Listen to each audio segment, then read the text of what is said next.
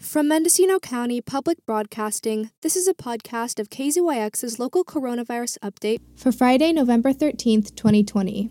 On Fridays, Alicia Bales talks with Mendocino County's Public Health Officer, Dr. Andy Coren, about the county's response to the pandemic, and listeners call in with their questions. So you guys are uh, the most kind of ground zero knowledgeable people about Mendocino County's coronavirus response. I know that every other Friday the county does a briefing, but uh, we have been doing these uh, half hour updates with uh, the open lines every Friday so that we never miss a week and we get to hear the latest. So, Dr. Coren, if you would go ahead and bring us up to date on how things are going today. Well, our case rate, unfortunately, has gone up quite a bit. Um, we have, we're still, according to the numbers from the state, we're still in the red tier, but we have increased our numbers that we know of so that it's uh, it, we're heading upward. And part of the problem with that is that the uh, testing facilities had problems with their testing in the early part of the month when they went live and we just got a data dump a few days ago, so sort of shocked us and brought us back to probably a little more reality, a little more reality than we wanted, and it kept our contact investigators and tracers pretty busy. But they have a crack team and they got their hands around it, and so we're doing a little better. Um, we did have another death, uh, so we're up to 22. There are more people in the hospital, as happens when there are more cases, and one in the ICU at this point. Uh, so as far as uh, as far as the data, that's as much as I can share with you. Um, testing has been interesting. I don't know if you want me to just go on and on and then let people ask yeah, questions. Yeah, let's let's get your uh, sort of update, and then I'll I'll ask you the few questions that I have for you. All right. Well, I'm sure it's been an issue, you know, for the last few weeks. Uh, UCSF pulled out of, uh, you know, they ended sending us free tests and that just ended this week, and the last tests have been used up. Um, and we were very concerned about that, but we did hear this week that our application to OptumServe for continuing the site at the fairground has continued. They've accepted that, and they have also accepted uh, our application for a travel team, which means that uh, we'll have another team that can go around the county uh, and be available for people, you know, that are far away from Ukiah and would take a long time to get here. We had another, we have another application in, but the uh, PerkinElmer has not really uh, matured that uh, to the point where they're approving it, as I understand it, for anybody yet. And that was where they would send us a lot of tests and we could actually distribute them to our clinics or to other partners uh, if we wanted to. And they were a very attractive test because it didn't require a uh, person with a degree, uh, like an RN or an a LVN or somebody like that, to do the testing. It was actually you could swab under supervision of somebody else. So I'm kind of interested to hear because that would be great um, to have available to some of our other sites. Um, we were also approved this week for uh, receiving in our county uh, some of the first uh, monoclonal antibody uh, treatments. and that is different than the remdesivir that the hospital is using for people hospitalized. Um, it's the kind of treatment that for someone who's high risk and comes with uh, COVID, uh, but is not requiring oxygen, is not sick enough to be in the hospital, uh, a infusion of this medicine uh, can greatly improve their course and probably obviate the need to be admitted and get the other care. However, it's distributed in very low numbers so far.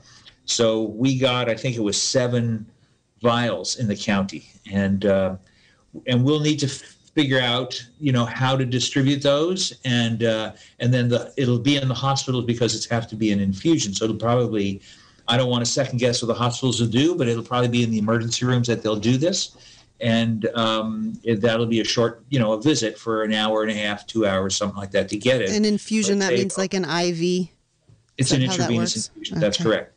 So, you know, we could imagine that if they can boost up the numbers, uh, then that would be a very important treatment and may, in the med- midterm, we get to vaccines, may be a real lifesaver for many people. So that's exciting, uh, something new. And uh, I'll try and pronounce it. It's Bamlam, Bamlamivimab. Yeah, I saw that word on. I saw that word somewhere and thought, uh, this isn't a word that is speakable. Yeah, right. But it's a lot of these, a lot of these new uh, monoclonal uh, antibodies that really directed toward a certain spot that they can they can influence. And then last but not least is we're uh, beginning uh, the discussions uh, at the state level and at the county level of uh, uh, real plans for vaccines. so there are several in the pipelines. None have been approved. The Pfizer vaccine is probably the first one up at bat, and they're betting, I'm not betting, but they're betting that they'll have it out uh, before the first of the year. Most of us realize that that's very optimistic. Well, send us seven doses. What's that? no, send us seven doses. Actually, that's one of the problems. Is the distribution of it will be in 1,000 dose lots, and to make matters more interesting, it has to be kept at 80 degrees below zero centigrade. That's pretty chilly. That's really cold. Yeah, so there's specialized refrigerators that can do that, and with dry ice, it's doable. But you can only open those boxes a limited number of times before it's spoiled, and you can only keep you can from the first time you open it, uh, you have a short number of days that it'll survive. So it's a very delicate product, and as time goes on, we'll probably develop uh, better, you know, easier modes to distribute it. But remember, we're at breakneck speed, warp speed is what they call it, and uh, uh, the the um, the telescoping down or the you know uh, of the amount of time it usually takes to develop a vaccine is just really incredible. Um, so there's issues about safety and efficacy, uh, as well as distribution, and um, because uh, there has been enough concern at the federal level, even after the FDA approves it. The California Department has convened four uh, sort of gold star committees made up of people who have been doing vaccinology and working at the federal level and so on for years, uh, who will re review the data and be able to make it a little bit more transparent to us what's going on with it. Uh, and they have other committees devoted to looking at how it'll be distributed equitably, how we'll uh, make sure that everybody understands what it is, and and uh, and uh, and then also how best to distribute it because there's a lot of bumps along the way. So California is doing its its usual uh, uh, usual preparedness, which is excellent, and we're going to be part of that. Is it something like um, what kind of models of distribution are you talking about? Something like a lottery or people s- Oh, no, no, signing no. up or So we'll get a batch from the federal government. And then there's a distribution program that initially will focus on uh, healthcare workers and, and emergency uh, responders so that the people who give it out can continue giving it out. Um, and uh, nursing homes would be another target initially. so they'll And like prioritize they're the, gonna, the they're going to target vulnerable. different yeah. groups of people um, that in, in a sensible and ethical way. Got it. And those you saying those conversations are going to be transparent and, and something that we can Yeah. all sort of Oh yeah, yeah. know what w- how they're making those decisions and, and what their priorities are. Um, listen, I have uh, before we open up the phone lines, there's something else that I really want to ask about, which is uh, the plans to reopen schools. I know that there was a long meeting last night at Ukiah Unified School District. Their their board met last night. It was a public meeting uh, with the cases that came down yesterday, um, our case count now uh, is in the purple again, and I and I know that yesterday was our deadline, right, to be in in the the red zone. We were supposed to be in the red zone for two weeks, and yesterday we got 27 reported new cases. So I'm just wondering about: are, are- did we kind of fail the two weeks? Are the, are schools going to continue to be able to plan to reopen, or are we going to be back in the purple? No, remember that it's not every week that it's measured. There's a week lag time just to make sure all the results get in. Um, and then uh, they don't measure, they measure two weeks at a time. So the most recent of those two weeks will be a week ago. And so we're in the red, but we may qualify for a purple tier data. But we would need to be in the purple tier for two whole weeks, and then they would talk about turning us back. Oh, I now, see. Is that is that clear? Have I said that clear enough? Yeah. yeah. So um, they could say, well, y'all are purple. But at this point, we're in the red tier. We're not doing well with our statistics, with our cases. Let's not just reduce it to cases or statistics. It's real people that are getting much more sick. And it's because we've the challenges we've been talking about for weeks. Um, we have cold weather. And it turns out that from a scientific research point of view, the virus survives and suspends in air even more effectively in the cool weather than it did in the warm weather. So it's it's a big threat that we're going into into the cold season. We have the flu season, and we've already had actually an early uh, uh, flu season breaking out, um, and um, uh, the other things are, of course, we have the holidays coming up. We did have Halloween, suspect Halloween get that added to our recent. In- um, the timing is right. But the other thing is, we now have Thanksgiving, Christmas, and New Year's. And uh, so this is a treacherous time for us in terms of everybody having a fun holiday week. week. So we are recommending that if people want to ex- enjoy the holidays, that they really look closely at getting gathering. First of all, the gatherings guidance is out there but um, we're not pushing that people get together if they're in a higher risk group. They should really look at that if they're elderly. They don't want to invite their uh, younger family over, family members over, even with the grandkids who may bring them an infection that could cause some very severe damage. So look at who's coming over or if you're traveling and going somewhere. Okay, let's go back to the 27 cases. Uh, I really want to hear about how this affects our status and what it's going to mean for people. Um, I know, I know you want to talk about the holidays and, and, that stuff, and let's get to it. And I'm sure people have questions about it. But uh, 27 cases locally is a lot when we've felt like in the last few weeks we've been doing quite well. Uh, we've had under 10 cases a day, and we felt, you know, like we'd, we'd accomplished it. Of course, yesterday, 157,000 new cases were uh, diagnosed nationwide. We broke, we smashed the record. We've just been leaping exponentially upward in the national numbers. And it just feels like there's no way Mendocino County can hunker down here in our little bubble and, and not be affected by those numbers. So right. I, I wonder. Um, where are those cases coming from? Uh, if you can tell us, Becky, with your uh, contact tracing and, and, investigation, are they? We did open up uh, somewhat because we came into the red tier and we were able to loosen some of the some of the restrictions. So, are any of these cases coming from restaurants or gyms or workplaces or, or gatherings? Can you can you talk about that? You know, primarily our stuff is showing that these cases, because you're right, there was 28 cases yesterday. Uh, we've had 75 cases in the week of November 1st to November 7th. And we are seeing uh, um, most of them are spread from uh, known individuals that they are having contact with, um, be it um, very quick contacts, uh, a quick lunch, uh, people at home, um, family members. It, it's close knit spread when we're talking about those spread levels. Okay. uh, as far as where the the individuals are contracting uh, covid from it's from you know those types of situations. Uh, i can't say that they're you know at restaurants or work but certainly they're known sources most of these cases. Okay so because one of the concerns was that restaurants opened back up for indoor indoor uh, dining and i you know if we if we loosen things up and then we see the case numbers go up it's you know it's kind of interesting to to figure out is is there a cause and effect relationship there?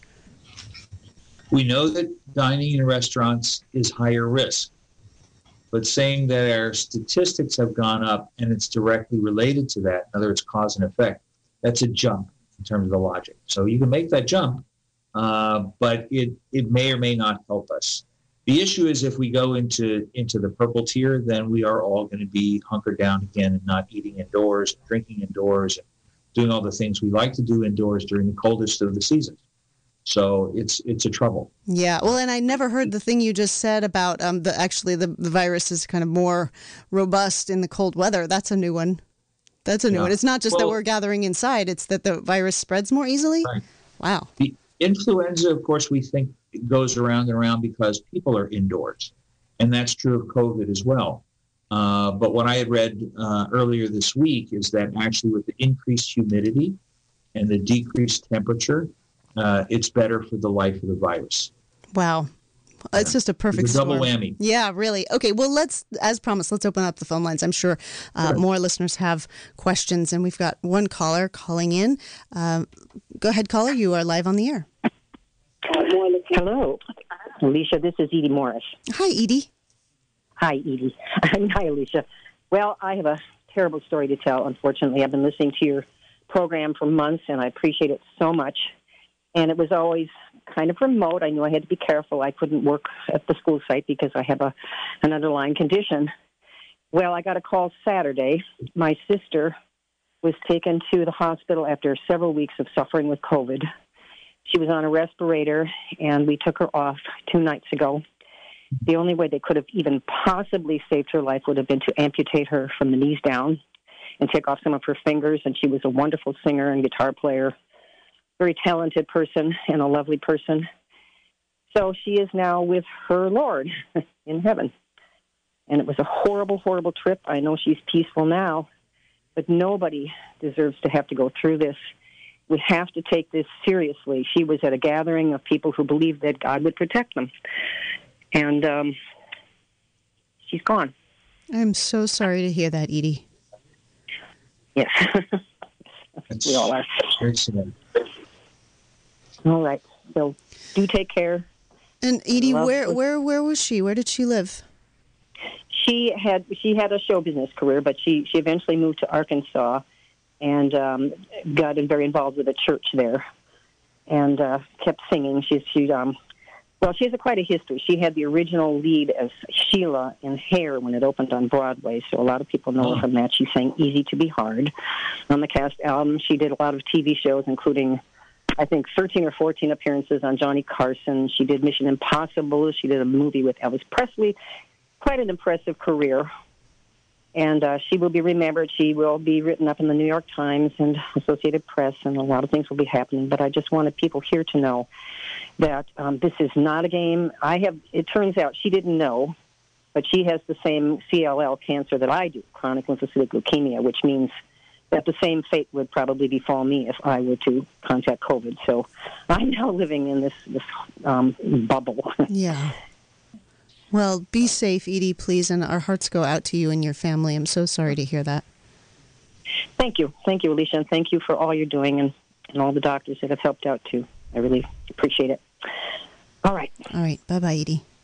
Bye-bye. And Alicia, I can just say it's so important that people stay safe. You know, I was looking at our numbers, and and really and truly, of the 28 cases, um, nine of them were close contacts that had turned into a case.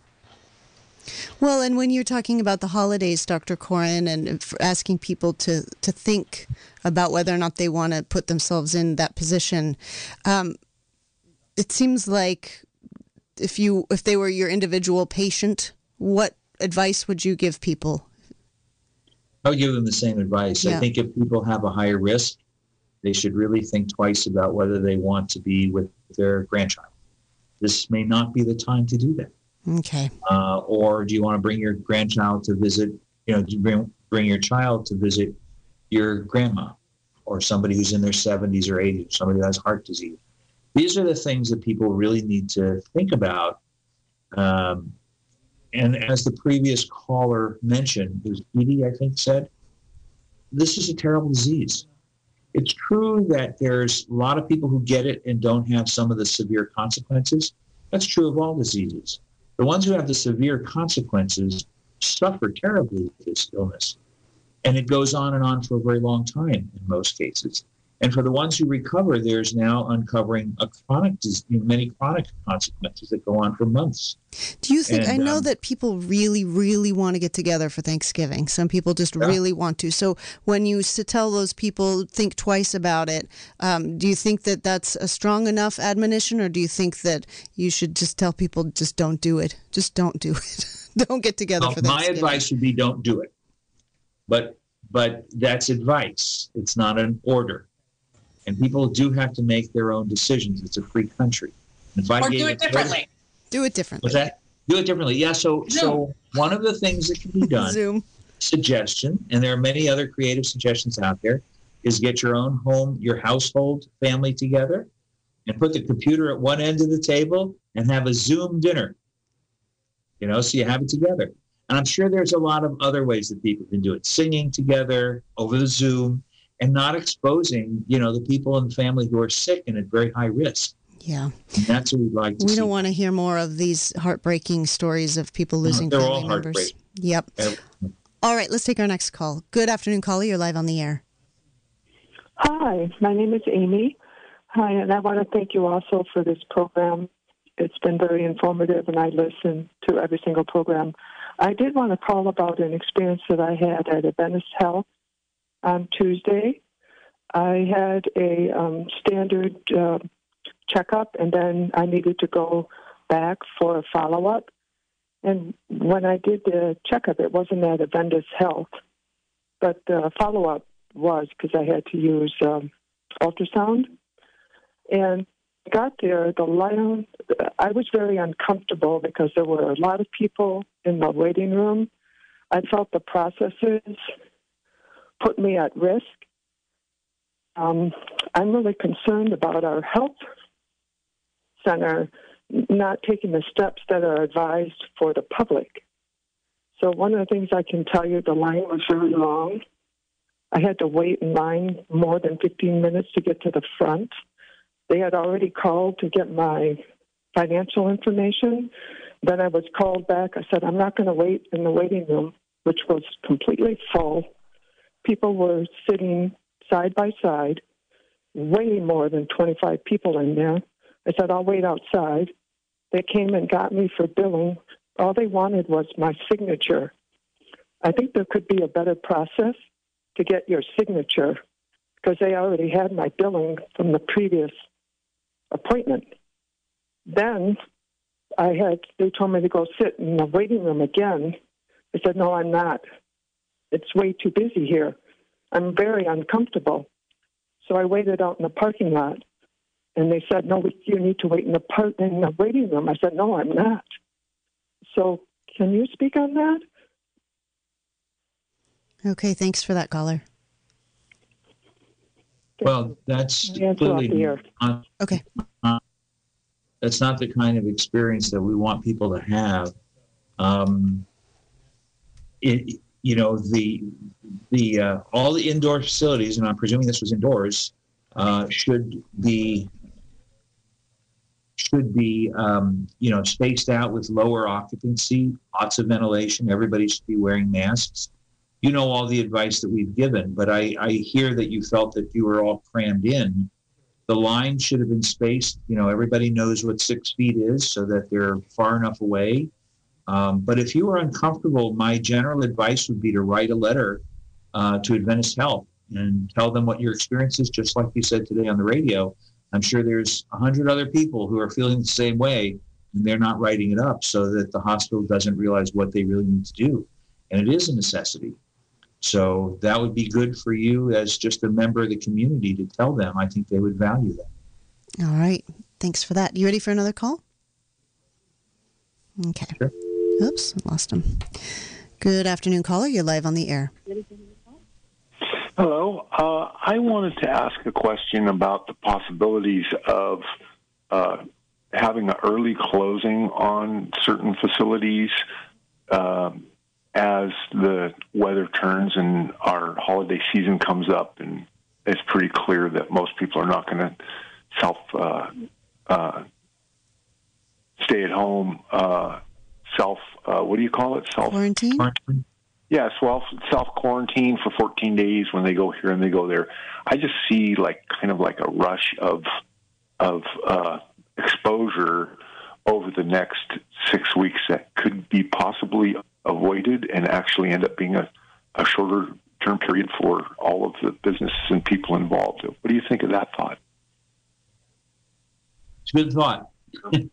um, it may not be up to us to do it. The state might uh, might take the initiative as the numbers as the numbers develop, and we're really sure we're heading in that direction. It is one of the considerations that I will make.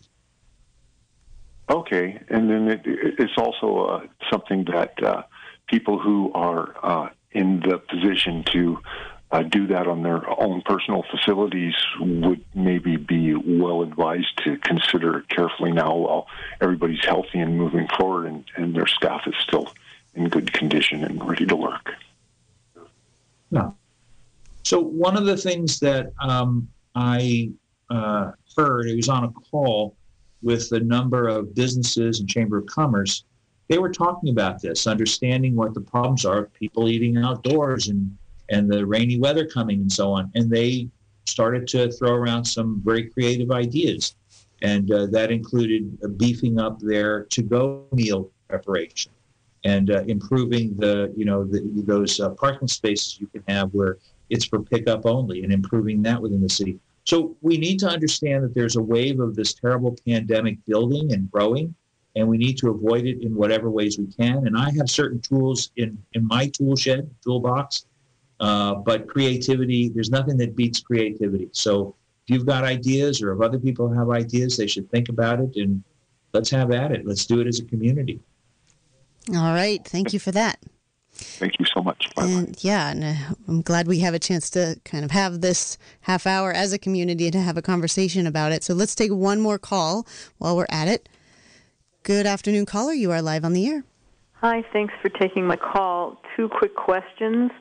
Um, I'd like to know the distribution of these 28 new cases throughout the county, where they were, and um, then my next question has to do with how about um, grocery shopping, going into stores? What? Um, uh, and I'm specific about about getting food um, at this point, um, and I'd like to hear your thoughts on on that, Dr. Coren. Thank you. Sure. Thanks for the questions.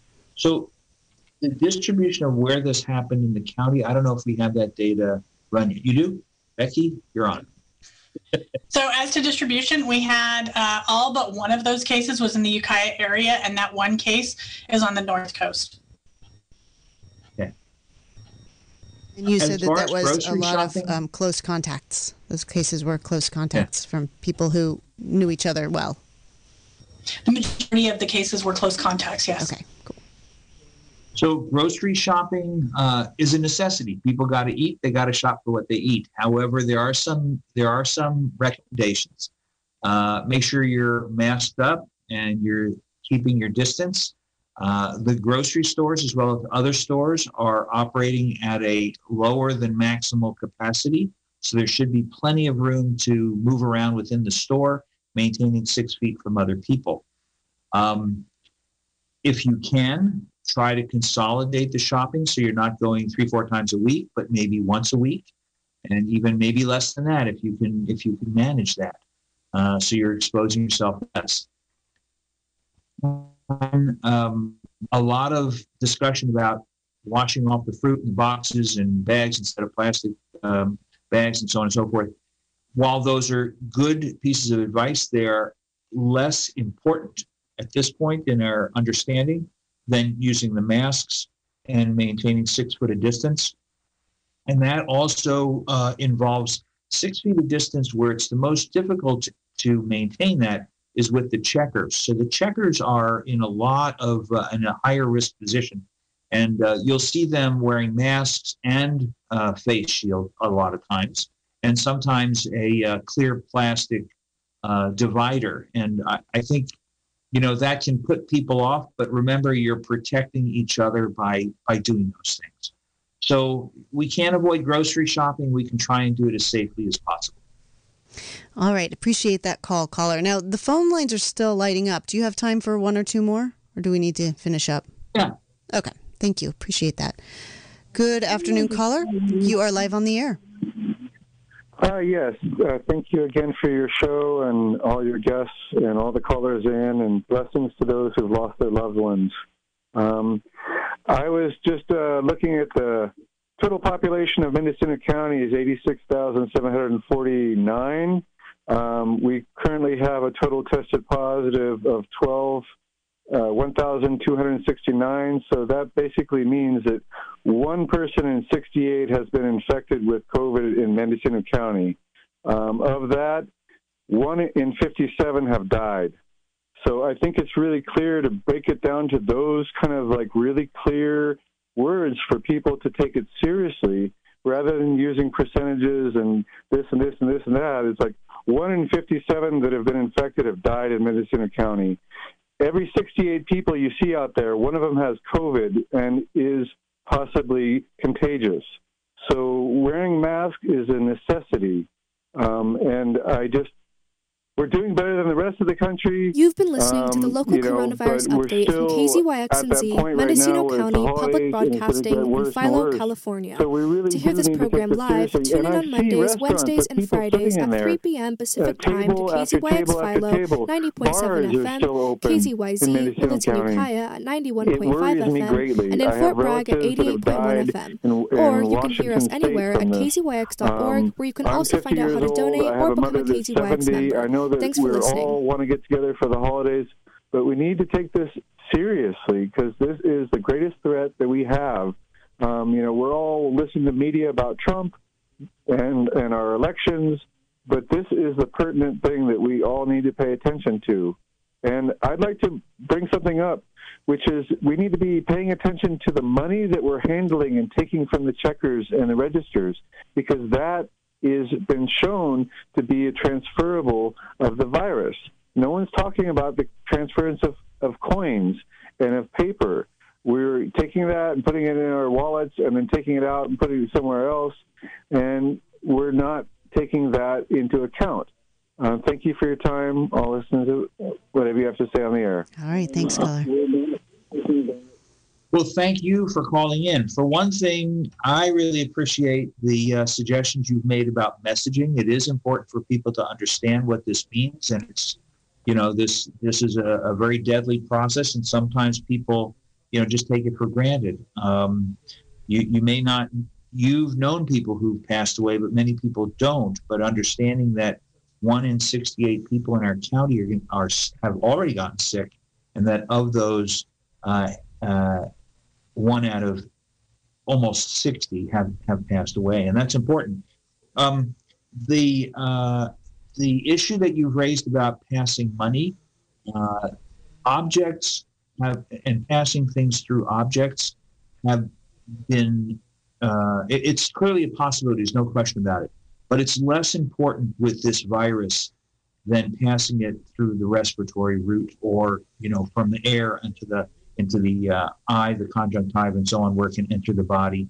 So, although it's true the, the virus may live on these surfaces and may even, you know, infect some people, it's much less of an issue uh, from a public health point of view uh, as it's played out. So that's one of the one of the things that we always look at is how does this pass around, and um, and that is that is a way, but it's not as important as keeping distance, using your mask, and also washing hands, washing hands frequently, using those uh, those cleansers that are approved, the the um, alcoholic um, hand uh, uh, conditioners and, and washes and so on.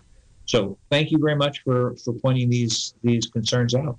All right, and I think that's going to do it for the open lines question Q and A portion of the show. Anything else that you want to leave the listeners with today in terms of um, looking back at this week and what's happened this week or looking forward over the next week or two?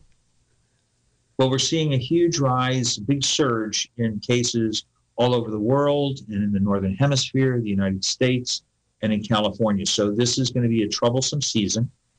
Uh, we want people to be very careful because of that, try to reduce their exposure.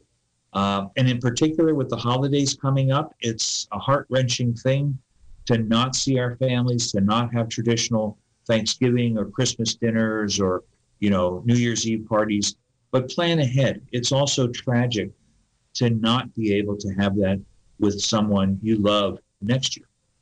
So give that some thought. All right. Dr. Andy Coren, Mendocino County's public health officer, thank you for your tireless work on the COVID response for Mendocino County. And Becky Emery, likewise, Department Operations Center Manager, thanks for bringing the numbers and giving us a real specific idea of what's happening here in Mendocino County. Thanks to you both. And thank you for listening, all of you callers who called in, all of you listeners who uh, are stalwarts of the local coronavirus update. Thank you for continuing to be here with us. Uh, my name is Alicia Bales, in here on uh, Monday, Wednesday, and Friday with this local coronavirus update, just to make sure that you have access to good information and that you also um, have a good sense of how the county is responding. So can't thank you guys enough for, for doing this every Friday. Take care. And we're going to head now to the TED Radio Hour. It is in progress. There's about 22 minutes left. Keep in mind, we are in our flash drive. So if you appreciate this programming and you want to pitch in some money to make sure that we can keep doing this kind of uh, coronavirus coverage and covering all of the important breaking events, the breaking news here in the county, it's easy to support KZYX. You just go to your phone and you dial 895 2233 and you can uh, become a member or make a donation at any level. We've got thank you gifts to sweeten the deal, um, especially in honor of our coronavirus update. We have uh, 100% organic cotton face masks. They have a nose piece and adjustable ear loops and they're hypo, hypo, hypoallergenic and comfortable. Um, so you can pick one of those up for a $35 donation. But there's a few goodies out there that you can you can check out. You can also become a member at our website, kzyx.org there is a, a button on the homepage, a donate button. You can just click on that. It'll take you through a very brief uh, form where you can enter your payment information and your name and your email, and, and that'll do it. And we are on our way to a $120,000 goal. That's what we determined that we needed to get through uh, the budget for the next six months. So we're here asking you to help us pay for this amazing community service we are right now at $83,352 after uh, Selector Jay's Redwood Soul Shakedown and the wonderful showing of support for that show. Uh, and we have $36,648 to go. That seems within reach. That seems doable. We've got the rest of today, all of Saturday, and all of Sunday. But of course, this is a flash drive, which means uh, it's kind of a, a pun on uh, the fact that we're doing this quickly, uh, that we've been in a quiet drive for the last two months with just kind of people, um, you know, once in a while, every hour or two, asking you for support and reminding you to to send in a donation or a membership. Uh, and we've been kind of doing it on on the low key side of things. Ordinarily, public radio stations will have a big kind of carnival like pledge drive that lasts ten or eleven days, but we've been doing it sort of quietly thanks to COVID. We can't get together and do that that regular sort of traditional pledge drive here at the radio station. So we've been asking quietly for the last two months, and you sure have shown up. 757 of you so far in this drive. And in the last five days of the drive, we're calling it the flash drive. We're just going to come here for five days and ask you to support the radio station and bring us up over that $120,000 goal. So we are well on our way. I think it's within reach. Uh, we just need to hear from you. That's 895 22 33 kzyx.org. This has been Alicia Bales with the local coronavirus update. I will be back with you on Monday with Dr. Drew Colfax and more coronavirus latest news and your time for your questions. And now let's tune into the TED Radio Hour in progress. Thank you so much for listening.